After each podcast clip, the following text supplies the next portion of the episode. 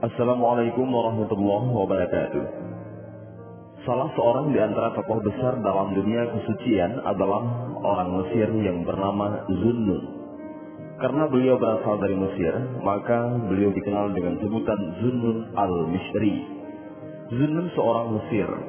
Ketika ia masih hidup, orang-orang tidak mengenalnya sebagai orang yang dekat dengan Allah ia malah lebih banyak dicela dan dicimooh orang karena dianggap kafir, ahli bid'ah, dan orang murtad.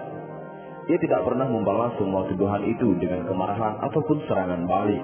Ia bahkan menunjukkan dirinya seakan-akan ia mengakui seluruh celaan itu. Selama ia hidup, orang-orang tidak mengetahui bahwa Zun adalah salah seorang di antara wali Allah, kekasihnya Allah. Orang mengetahui kedekatannya dengan Tuhan setelah Zun meninggal dunia. Menurut Al-Hujwiri, pada malam kematian Zunnun, 70 orang bermimpi melihat Rasulullah Shallallahu Alaihi Wasallam. Dalam mimpi itu, Nabi bersabda, Aku datang menemui Zunnun, sang wali Allah. Sesudah kematiannya, konon di atas keningnya tertulis, Inilah kekasih Tuhan yang mati karena mencintai Tuhan dan dibunuh oleh Tuhan. Masih menurut Al-Hujwiri, pada saat penguburan Zunnun, burung-burung di angkasa berkumpul di atas kerandangnya sambil mengembangkan sayap mereka seakan-akan ingin melindungi jenazahnya. Pada saat itulah, orang-orang Mesir menyadari kekeliruan mereka dalam memperlakukan Zunnun selama ini.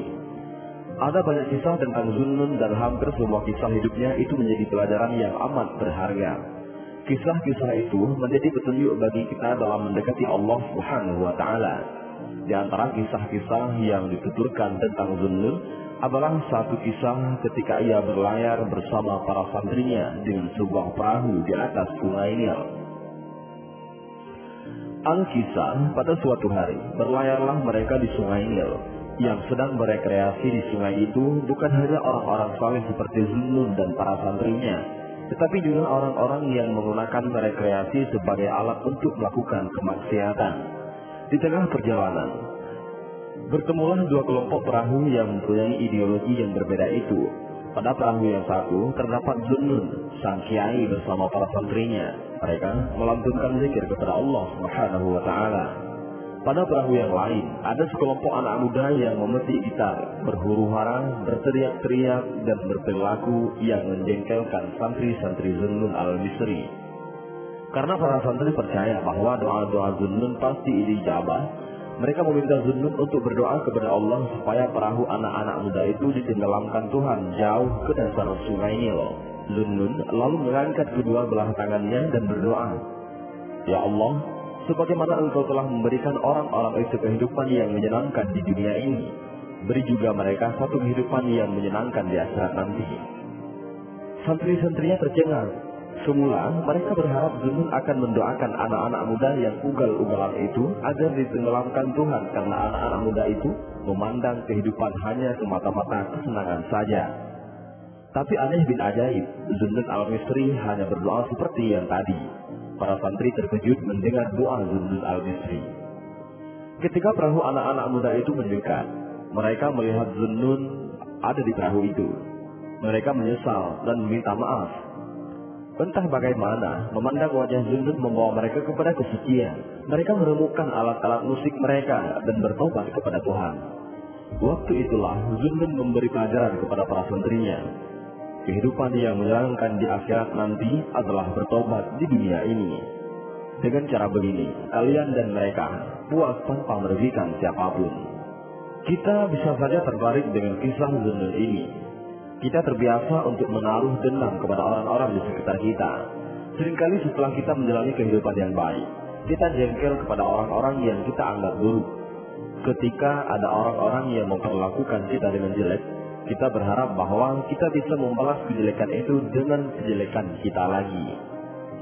Untuk itu, kita sering menutup-nutupinya dengan berkata, supaya ini menjadi pelajaran bagi mereka Zunnun melanjutkan tradisi para rasul Tuhan yang mengajarkan kepada kita untuk membalas kejelekan yang dilakukan orang lain dengan kebaikan. Bayangkanlah ketika Anda berdoa supaya saingan Anda hancur, agar musuh Anda binasa, Anda akan memperoleh satu manfaat saja. Kepuasan hati karena hancurnya saingan Anda. Tetapi ketika Anda berdoa, Ya Allah, ubahlah kebencian musuh-musuhku menjadi kasih sayang. Anda akan mendatangkan manfaat kepada semua orang. Sama seperti doa Zunul al-Misri. Dahulu, Nabi Isa alaihissalam beserta murid-muridnya lewat di depan rombongan pemuda yang ugal-ugalan juga. Mereka bukan saja melakukan tindakan-tindakan maksiat ketika kelompok Nabi Isa datang. Mereka juga malah melemparkan batu ke arah Nabi Isa. Nabi Isa alaihissalam berhenti dan memandang mereka untuk kemudian mendoakan kebaikan bagi mereka. Murid-muridnya bertanya, mereka melempari batu ke arahmu, tapi mengapa engkau malah membalas dengan doa yang baik? Nabi Isa alaihissalam menjawab, itulah bedanya kita dengan mereka. Mereka kirimkan kepada kita keburukan dan kita kirimkan kepada mereka kebaikan. Rasulullah Shallallahu Alaihi Wasallam dilempari orang di Taif ketika beliau mengajak mereka kepada Islam sampai kakinya berlumuran darah. Ketika malaikat datang kepadanya menawarkan untuk menimpakan gunung di atas orang-orang yang menyerangnya, Nabi hanya berkata, Ya Allah, berikan petunjuk kepada kaumku, karena mereka adalah orang-orang yang tidak mengerti.